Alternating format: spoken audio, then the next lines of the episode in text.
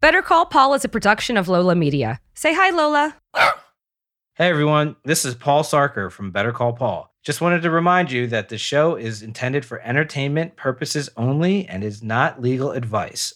I am not your lawyer unless we separately agree for me to represent you, and the views expressed by Mesh and me are solely our own. Hey everyone, welcome back to Better Call Paul, the show where we discuss the legal and business side behind the scenes of sports, Hollywood, and entertainment. I'm your co host, Paul Sarker. And I'm your other co host, Mesh Lakhani. Hope everyone's having a good summer. We're almost at the end here, Paul. I know. Un verano sin ti. So, Bad Bunny, just to jump right in, I was out of town most of the weekend. I got back late last night. I was spending some time with my folks and my brother and his family. But Bad Bunny absolutely took over New York City, and I really wanted to see him. I mean, tickets at a certain point got astronomically expensive, so Jess and I weren't able to go. But apparently, it was like the performance of the year. Like, you know, he won his VMA for Artist of the Year. And then they did a live feed from him in Yankee Stadium, and he was just like rocking the house. I mean, I've been watching videos all morning about how big of a party it was, right? Yeah. And, like people were just decked out such celebrating the reggaeton, Latin American, Latin culture, and Latin music. And it wasn't just Yankee Stadium; it was like literally the entire Bronx was rocking That's sick. because he's just like so infectious. And I'm a big Bad Bunny fan. I mean, maybe more of a recent Bad Bunny fan, like the past two years. But Spanish was a language I learned growing up and in college, but I don't use it that much. So I only understand like 20, 30% of the lyrics. But even beyond that, it's just the music, the melody, just the vibe of he's the biggest artist in the world right now. I mean, I feel like there's like Bad Bunny, and there's a few others that have just become so massive, and the audience sizes are so big. I was also not here in New York. I also got back at the end of the weekend on Sunday, but I think it's cool. I want to see the live stream from the VMAs.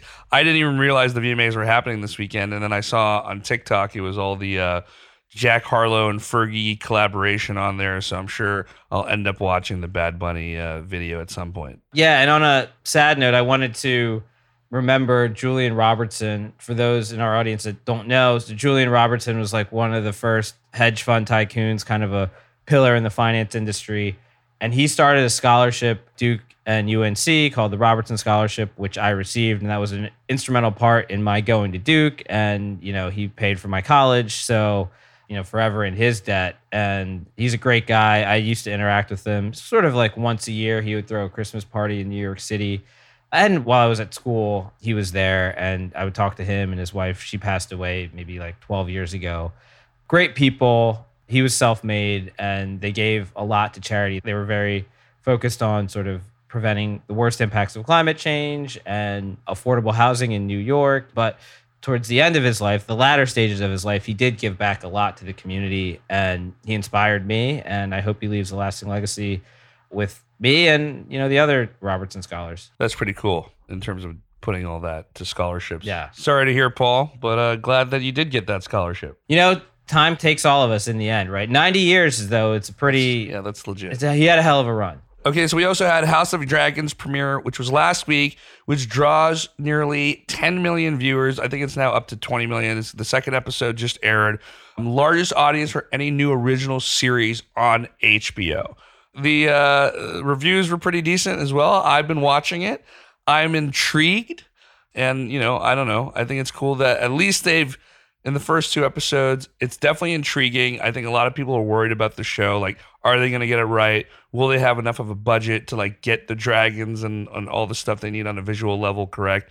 I'm liking it so far, but we're only two episodes in. You know, I think I'm going to hold off and watch it at the end and binge it all at once. That's kind of how I watch Game of Thrones. And it's, it's taking some willpower to not watch, but it's funny because it's not really original. I mean, it is, but there's such a huge fan base built in. So it's not like an original show could really probably do these numbers. But I'm glad that fans are liking it because there was so much.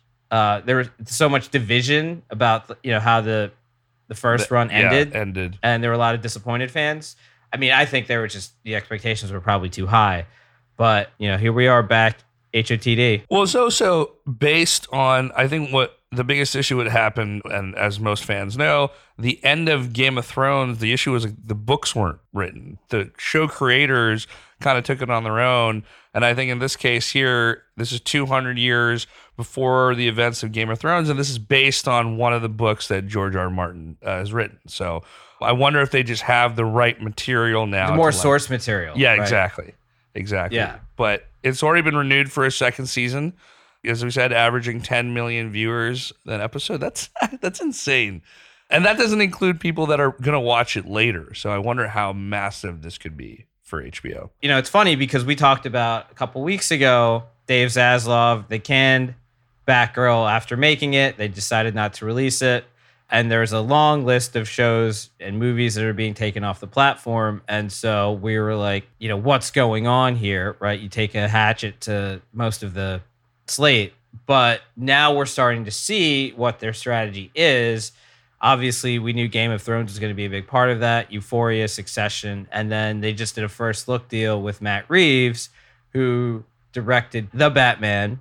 I know you liked The Batman. I did. I thought it was decent. I thought it was a little bit dark, but I mean, that's kind of the whole thing with Batman. Yeah. But he signed a multi-year first look deal where he's going to basically be Warner Brothers film and TV kind of creative engine and he was just at Netflix. So his first look deal at Netflix presumably is over cuz technically you can't really have two, although I guess that's what creative lawyers do is they try to make carve outs and say, well, we can do one category of things or some stuff elsewhere and carve that out.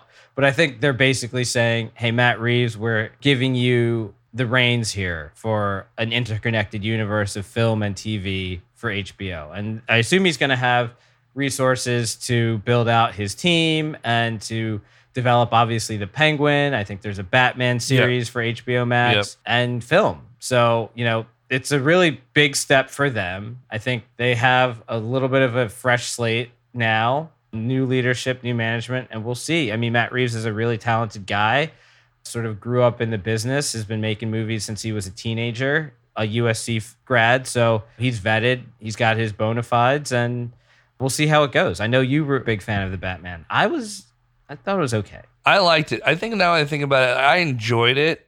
A little slow. I mean, obviously Christopher Nolan's that was more fun. Like I want a bit of fun. I want a bit of drama. I, I like the darkness. This was a little too dark, but I enjoyed the movie. I thought Paul Dano was good. He was great. Yeah. And, honestly, Colin Farrell as the penguin is pretty incredible. So it's interesting that they're going to spin that off as a, a potential series. All right. Well, let's take a break here and we'll get back. We're going to talk about Barcelona Football Club's financial woes.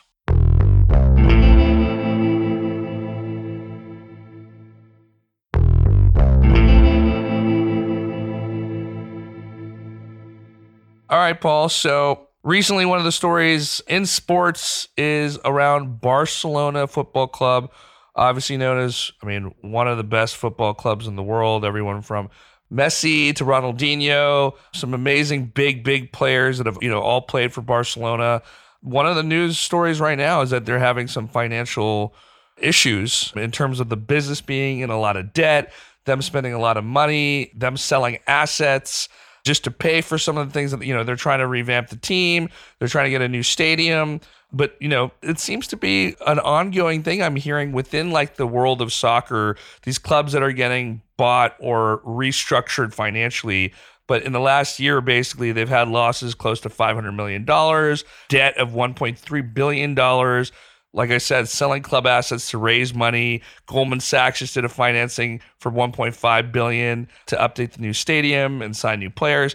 I think this stuff's really interesting. Soccer in general is a little technical. There's a lot happening here, but I'm just curious to get your thoughts. agreed on the recap. So I am not the biggest soccer fan, although I do acknowledge that, like, you know, I watch the World Cup and a lot of my friends are big UEFA fans and Champions League and La Liga. And so it is the world's most popular sport. Barcelona, Barca, has probably one of the elite franchises in all of sports. I think they have 400 million fans or so reportedly worldwide. They could, in any given year, be championship contenders. Typically, they had Messi, as you said. Messi was on a he was making 132 million euros a year at the end, right? And so it was a very public thing when they couldn't afford to keep him and he had to leave, even though they had closed the deal. They just didn't have enough revenue to register him. And I guess that Right. part of that is because La Liga, the Spanish league that they are in, they have financial fair play requirements, right? And so what that means is at the start of every season, you have to submit your financials to the league and say what your projected revenue is, what your expenses are, and what your debt is. And based on that, they allow you to spend a certain amount on players. And so Barcelona was only allowed because of the significant amount of debt and the amount of money that they've lost last year. They were only allowed to spend 98 million euro on players, and they didn't view that as something that could field a competitive team. So their president, Laporta, basically, he's going the other way, right? So normally, when you have a team Yeah. that had years of bad contracts and lost revenue, what they do is they cut payroll, Right. They slim down their budget, and they just try to sort of like win with young, unproven, inexpensive talent and take some shots and rebuild. That's typically what happens in sports. You try to rebuild. Sometimes you hit, you miss. Sometimes it takes a long time, and it could take a decade. But Laporta's not doing that. They were the biggest spenders in the offseason. They signed Koundé, Yep. Raphinha, and Lewandowski. Spent 150 million euro signing players, and they weren't able to register those players until they raised money. So what they had to do was they sold 25% of their television rights for the next 25 years. They sold 25% of their production company, and they did a four-year stadium and jersey sponsorship deal with Spotify, to raise about a yep. billion dollars. So basically, some are saying, well, they're mortgaging their future rather than do the rational thing, which would be to spend less and try to make more than you spend by cutting costs. They're, in fact, spending a lot and leveraging their future assets, taking on debt, selling sponsorships, and other things because Laporta's strategy is hey, if we're at the top of the heap, if we're winning, if we're a championship level contender now, that our revenue is going to be so much bigger that we'll be able to sort of like get through this rough patch. He's projecting that with a new stadium and a very competitive, sort of like top of the league, Champions League qualifying team, they can make a billion or more in revenue a year. And if they do that for a couple years, then everything's good again. The thing is, if they don't do that, Right. they don't perform, then they've completely leveraged their future because they've taken on so much more debt. And then they don't even have 100% of their broadcast rights. They've sold 25% of their production company. So, I mean, it's an interesting strategy to sort of spend your way out of a problem like this. I think most teams would not do it, but this is not most teams. The ironic thing is, it's sort of like the Green Bay Packers. They're owned by 150,000 members, right? Right. Like kind of the town, the supporters of Barcelona kind of own the team. And it's not like one or two billionaires own the team. It's more democratic than that. And so they elected Laporta as president recently to bring them out of this crisis. And I mean, we'll see. They're also, ironically, in addition to being the biggest spenders for new players and transfer fees, they're also trying to get their current players to take salary cuts, and they're Right. trying to get De Jong to leave, who's uh you know signed to a hundred million dollar deal, and they're like, hey, just please go somewhere else. But he's on he's under contract, so they can't necessarily just cut him. It's not like the NFL. it is really interesting. Like one would think clean everything up and then go and like revamp. But then also you have like, you know, one of the most famous teams in the world. What if they don't make it through this and then you can't actually afford to keep some of the best players on? What happens to you as a team? Well, that already happened when they lost the best player in the world, Right, right? right. Messi. And like now, can you, you know, for the numbers that you put there, I think it, it ends up being like a little over 100 million getting these new players on. This is the type of stuff that's really interesting because we saw this with the Arsenal documentary that I had mentioned before on Amazon Prime, All or Nothing, where you basically followed a team for a season, but you saw that the owner and the manager, what they have to figure out financing wise to sign certain players to get back into the standings and the amount of money they're losing. Like Arsenal specifically didn't qualify for the Champions League, so they're losing a ton of revenue now because they're not in the Champions League, which essentially you're playing two seasons at the same time. You know, you're losing revenue there that you could put towards new players, et cetera. I do think it's interesting Now we're seeing Saudi sovereign wealth fund came in. They're putting 300 million pounds into taking over Newcastle United. Again, bringing that premiership level. Uh, Newcastle's dropped over the years, but at one point back in the mid 90s, we're like the Alan Shearer and Newcastle were like a legit team. Can you buy your way to success? Absolutely. We saw that with Chelsea Abramovich when he came in poured a bunch of money into Chelsea. I think we saw that with Man City where a bunch of money was poured into Man City.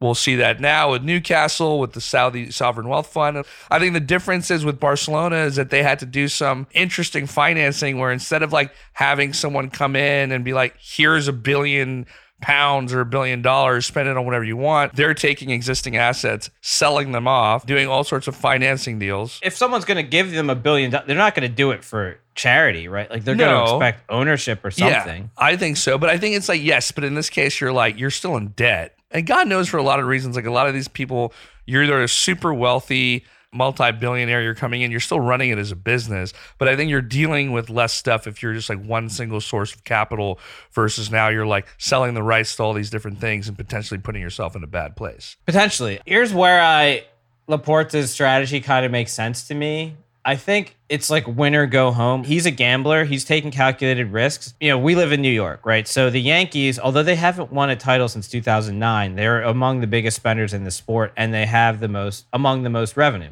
Same with the Dodgers in LA, right? So like drawing an analogy to baseball, you have to spend to stay relevant. If you have the revenue, if you have the resources like the TV deals and the market, if you're making more money than the sort of like smaller revenue teams, might as well spend it and make the best product, right? Even if you're not Yeah. necessarily going to win titles, because the worst thing you can do is sort of become irrelevant. And then how do you get out of that? I mean, if they get relegated, if they weren't in the Champions League, if that happened for three or four or five years, I don't know. Maybe they couldn't get back to their standing as an elite team. So maybe this was the only choice they felt they had. I like the like swing for the fences type of thing. So I, I'm excited to see whether it pans out for him or not. there's a have and have nots for in soccer. It's like Real Madrid's salary, where we said the maximum that Barcelona was allowed to spend was like 98 million euros. Real Madrid was allowed to spend like 740 million because they're much more profitable. They didn't have the debt. They didn't lose money last year. How do you field a competitive team when someone can spend seven times what you can spend? It'll be interesting to watch this season and to see how everything pans out. Yeah, and just like comparatively, so they signed a lot of bad contracts. COVID obviously impacted them. They spent 70% of their revenue on players in the past. And just for other sports, I know you talked about UFC. UFC, the fighters get about 20% of the revenue. In the NBA and NFL, it's just around 50%, maybe a little bit less than 50%. So 70% is high. But can you imagine 132 million a year to Messi? I mean, I guess if you're that good, I mean, I think that's what I kind of like about soccer is that if you're really good, you're going to get paid really, Right. really well. There's no doubt about it. These guys are just crushing it. I mean, it's such a massive sport, though. I mean, if you, again, if you just watch these docs on it, like the fan base, the culture around it, like it's really amazing to see. And then you get to see all these people compete in these like World Cup and Euro Cup. I mean, they're just, they're everywhere around the world constantly. It is pretty amazing to watch. And I'm glad they get paid well for it. I mean, it's not like they're knocking on doors raising money. I mean, Goldman Sachs is raising their financing, and Yeah, like that's an elite financial institution. So clearly, sports is a huge business. If they can make a billion in revenue or more than that a year for a couple years, they're out of this mess and they're back to the top of the standings.